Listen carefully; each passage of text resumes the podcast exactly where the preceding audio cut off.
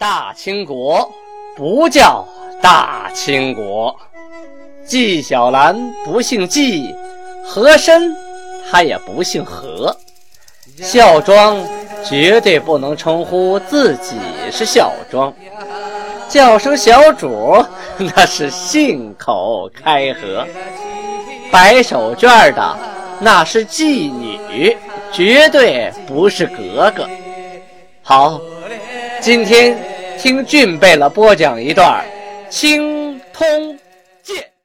听众朋友们，大家好。上次讲到清太祖天命九年，农历的甲子年，公元一六二四年，明廷的东林党和阉党彻底决裂了。东林党里的代表人物左副都御史杨涟上书。列出了魏忠贤的二十四条大罪啊！这二十四啊，呃，您可以在百度上查到具体的内容。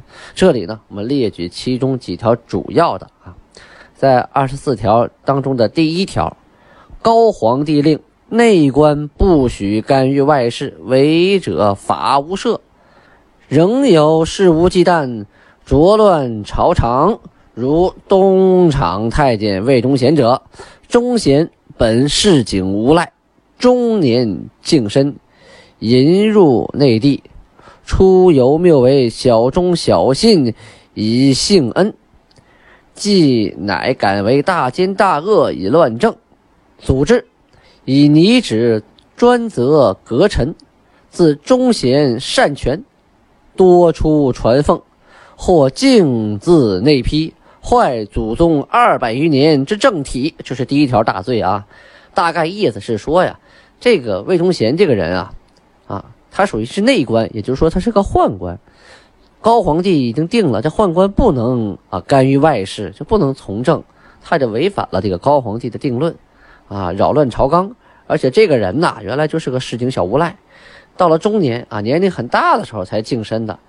啊，以表现表现出啊忠勇啊信任啊博得皇上的这个宠信，后来呀便做大奸大恶，乱了朝政，这个祖宗定下来的二百多年的政体被他给破坏了。这第一条里还提到啊，此人多出传奉或敬自内批，这意思是说呀，他经常啊出去传圣旨，而且呀。有些那个奏章奏书啊，皇上看不到，他自己就给批了，这胆也太大了。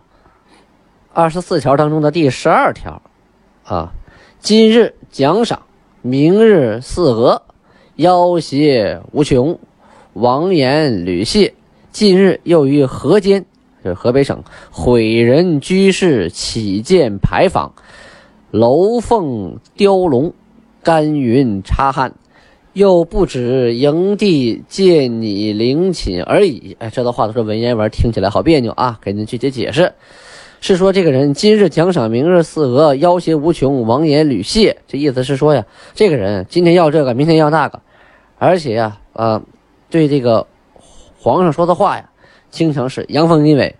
最近呢，在河间那个地方把人家房子给拆了，自己建立起牌坊，还雕龙刻凤啊，垫的牌坊那个高啊。哎呀，可以插入云彩了，就比皇宫都高。他目的啊，不只是建坟营地呀，而且他建坟地、坟营地的标准呢，已经超越了组织，啊，已经超越了他应该享受的标准，啊，这不止营地，建你陵寝，这个建你呀，这个建就是超越的意思啊，超越了本分了。你一个太监，你建个建个坟，怎么能建这么大呢？又雕龙刻凤的，你想当皇上吗？第十三条罪状。今日印中书，明日印锦衣。这个印呢，啊，就是币印，意思是包庇啊。说今天你要包庇这个中书，明天也包庇锦衣卫。金武之堂，口皆乳臭；告敕之管，目不识丁。啊，这意思是说呀，你这个人啊，在大堂之上，就是说在殿堂之上，满嘴呀都是小孩的胡话。没文化的人胡说八道，告示之管目不识丁啊！就你天天在这个告示馆里派这些人啊，写国家的告状、告书啊、敕书啊、告命啊，这些人都目不识丁，其实也不是目不识丁，就说这些没文化，就说太监、太监这些人没文化，宦官他们把持了朝堂，把持了这个，呃，告写告命啊，写敕书啊，让太监来做这些事儿，这帮人本来就没文化，写那东西能靠谱吗？第十四条，用立家之法，欺罔家人，骈守毙命，意欲诬陷国戚，动摇中宫。若非革臣立时，言官纠正。交房之期，又兴大狱矣呀！这段话意思说，啊，魏忠贤设立的啊立家之法，就给人戴上枷锁啊，那个脖子上戴个大木板子，戴上枷。然后呢，七碗家人，偏手毙命。这个七碗呢啊，只是皇上的这个亲戚外戚，这些人啊，呃，都怎么样啊？偏手毙命。这个“偏”字啊，是马字旁加一个。并列的并啊，意思是说，脑袋挨着脑袋，两个脑袋凑在一起，原来是指两个马并列拉车。这里是指啊，这是要砍人呢，都一对一对砍呢，脑袋挨着脑袋那么砍，都不一个一个杀，一杀杀一堆。意欲诬陷国戚，动摇中宫，就说他呀，把这个国家呀、皇亲国戚呀，啊，都给诬陷了。若非阁臣立持，言官纠正，交房之期，又行大狱矣呀。要不是这些我们陈公啊、阁老啊啊言官纠正啊，就是立立立谏之啊，立挽之啊，要不是我们阻拦，交房之期什么意思？这个交房啊，就是这个椒是花椒的椒，这意思是说呀，在这个呃西汉的时候，长安城啊未央区，现在西安的未央区，皇后的正殿啊是用花椒的花朵粉末啊进行了粉刷，这个作用呢可以。有清香味儿，最关键的它防虫，哎，花椒防虫，所以呀，就把皇后这个正殿呢，啊，就称之为椒房。这椒房之妻呢，就是皇后的这些亲戚啊，就是皇家的外戚啊，皇后这些这些亲戚就要倒霉呀，要进大狱呀，还要动中宫，他想他想对皇后下手啊，嗯，这个大罪的二十条说的是东厂之设，原以击奸。就是说，设立东厂原来是为了抓奸臣。自忠贤受事，日以快丝绸，行清县为事。等魏忠贤当了这个东厂的官了，当了东厂头了以后，全是为了报私仇啊！投轨设井，日夜为以片言稍尾，架贴立下呀。什么意思？就说呀，他设圈套，设陷阱，啊，白天晚上不闲的就坑害别人。要是听到谁一句话呀，稍微不顺他心的，立刻就下了一个帖子抓。最后一条啊，说的是组织不恤内兵，原有深意。忠贤等创立内操啊，守逆奸诡，安知无大道？刺客潜入其中。这句话什么意思？说祖上定了啊，不设内兵是有他道理的。可魏忠贤呢，创立了内操。啊，藏了很多奸诡之人，就是说不靠谱的人、坏人啊！你怎么知道这些人里头就没有什么大盗啊、刺客呀？这些人要是鱼目混珠的混进来，那对皇上的安危是一大威胁呀！这些人不一定干出什么事儿来呀，对不对？说白了呀，就是魏忠贤建立的这个呃国家警卫队啊，或者是说内宫警卫队，这些队员们都没有经过政审，政审都不合格，什么样都有。这对皇上安危来说，这是一个很大的隐患呐。这条奏书上完之后啊，最后请皇帝及文武勋戚，就是说文武大臣、还有功勋人员、还有皇亲国戚啊，把这些人集齐了之后，然后再敕命刑部严审魏忠贤，以正国法。这个奏书啊是上去了，但是呢，皇上看到了。魏忠贤也知道了，早就得到信儿了，吓得都快尿裤子了。哎呀，怎么办呢？在家里是坐立不安呐，如热锅上的蚂蚁呀。后来想了一招，跑到皇帝跟前，嚎啕大哭啊，一边哭一边说呀：“哎呀，皇上啊，外边有人设计陷害奴婢呀，而且他们也在诽谤皇爷呀，他们说的话都是假的。”就是看我呀，他们眼馋妒忌我呀，我没法在东厂干了，本来是帮皇上抓那些奸臣，结果把他们都得罪了啊！我我我辞官不做了。皇帝一看啊，哟，这这这，哎呀，怪可怜的，就为了我抓奸臣得罪这么多人。这皇帝啊，猛然不辨忠奸，遂未留忠贤，哈，还安慰安慰魏忠贤，把他留下了。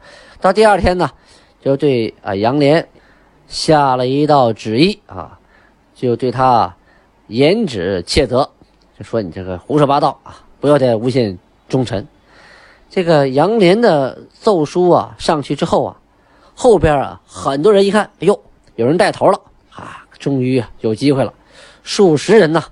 皆弹劾魏忠贤呐，国子监祭酒蔡义忠率领的师生啊，千余人，千余人联名上书啊，请追究魏忠贤的罪呀。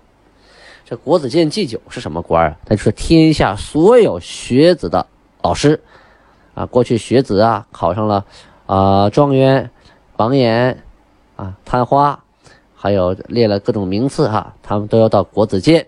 去拜祭酒，这国子监祭酒是个官名啊，他就代表孔子接受这些学生，所以天下文人之首为国子监祭酒，啊，这个蔡义忠啊很有号召力啊，率领师生一千多人联名上书，这回魏忠贤可吓怕喽，吓哆嗦喽，啊，但是呢，他这时候有权啊，他能抓人，可是这一千多人他不能都抓了啊，于是也没敢轻举妄动啊，也没敢。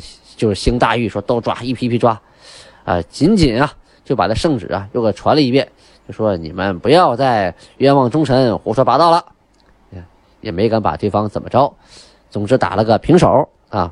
转眼呐到了秋天啊，大学士叶向高、吏部尚书赵南星、左都御史高盘龙等等等等啊，罢官而去，我不干了啊，都。都被罢官了，所以也干不下去了，和这魏忠贤无法同流合污啊。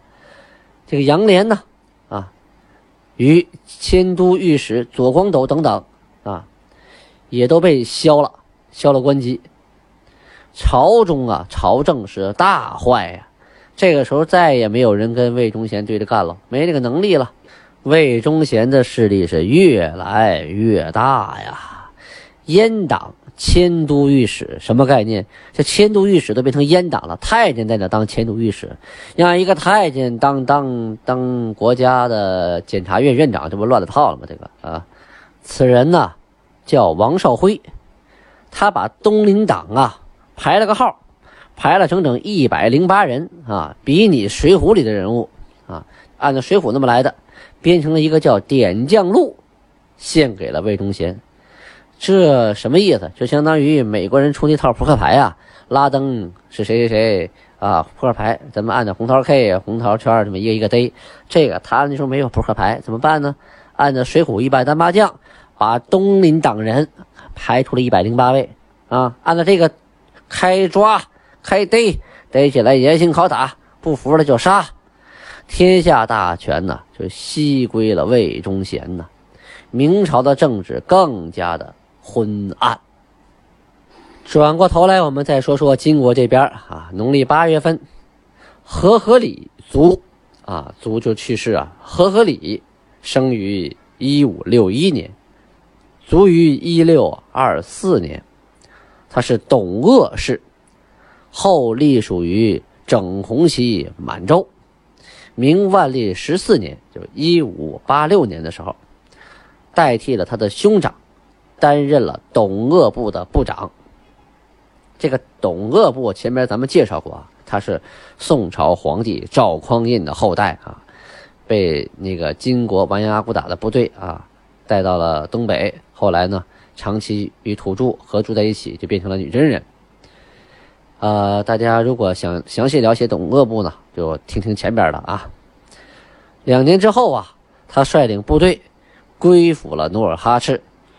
受一等大臣，并以长女妻之，什么意思？努尔哈赤就把长女呀嫁给了这个和合里，所以说东果格格啊，就是大女儿。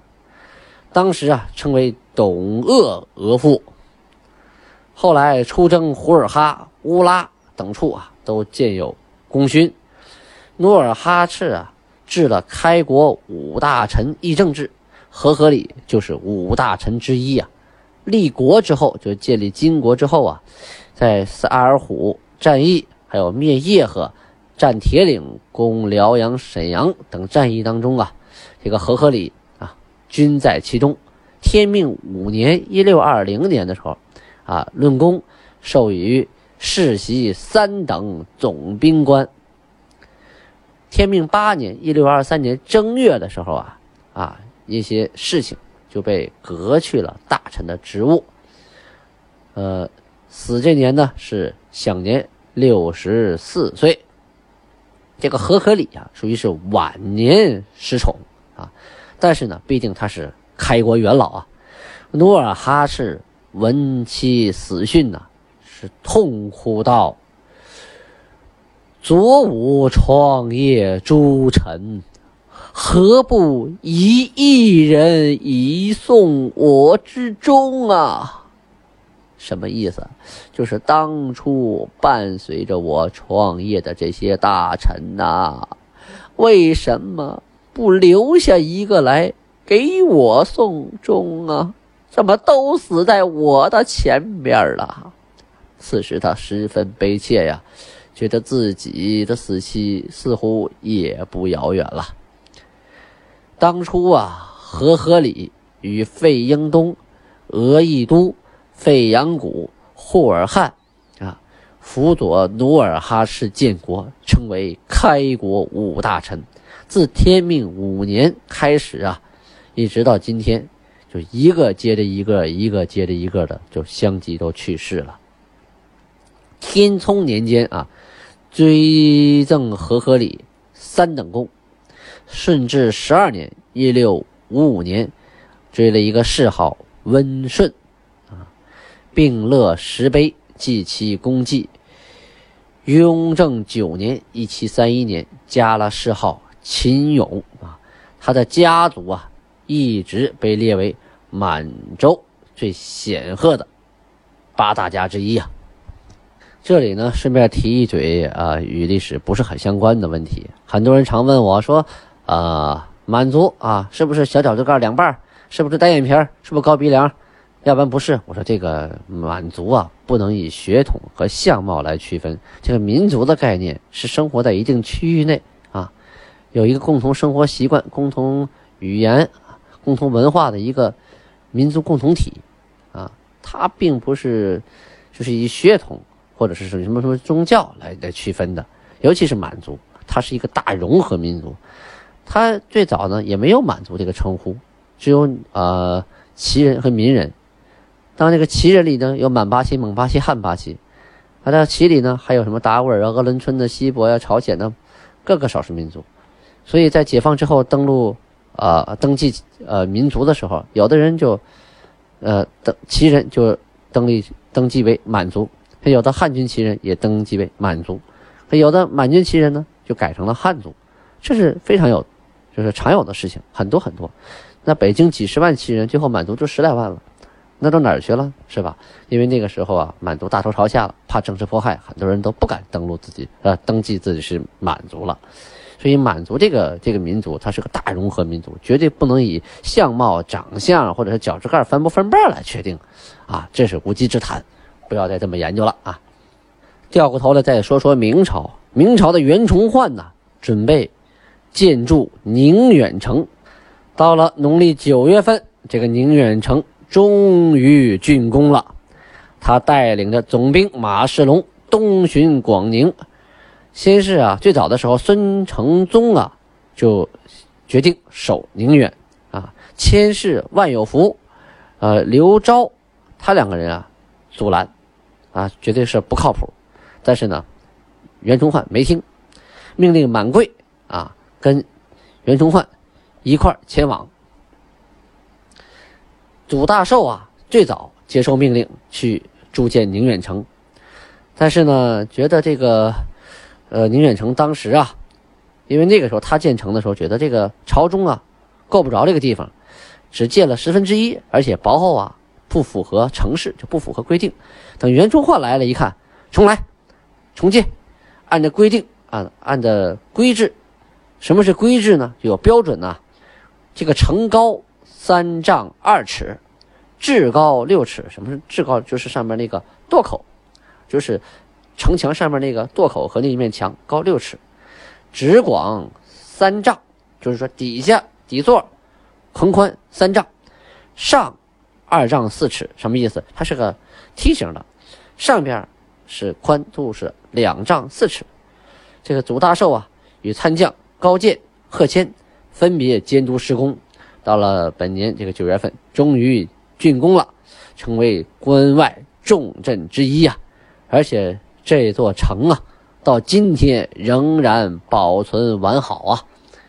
大家有机会到辽宁兴城啊，就是葫芦岛下边的兴城市，葫芦岛市下边有个兴城市啊，那个里边就有老城墙、老城，完完整整的，里边老街牌坊都在。我开车还在城里转了一圈，挺难得的啊！希望大家有机会去看一看。这城修好之后啊，袁崇焕也没闲着，带着大将马世龙、王世钦，率领着水陆马步军一万两千多人呢，开始东巡广宁。广宁就现在的北镇呐，去夜拜北镇祠。好，后来呢，绕过十三山，在今天辽宁省锦州市的东边，到达右屯右屯就是锦县东南的右卫啊，后来经过水道上了船，到了三岔河转了一圈回来了，这是带着大部队巡视一圈啊，没遇到任何阻力。这一万两千人你也不是那么好对付的啊！这一圈巡完之后啊，呃，上级一考察，哎呀，老虎啊，有功，进兵备副使，再进右参政，就是连升两回官这个袁崇焕东巡的时候啊。他就提出来要恢复锦州、右屯诸城，是吧？这几个城啊，再恢复一下。光恢复这个宁远不够，但是呢，孙承宗啊觉得你刚把宁远建好哈，先把他守住了再说吧，时机未到啊，劝止他先缓缓再说。好，预知后事如何，咱们下次接着说。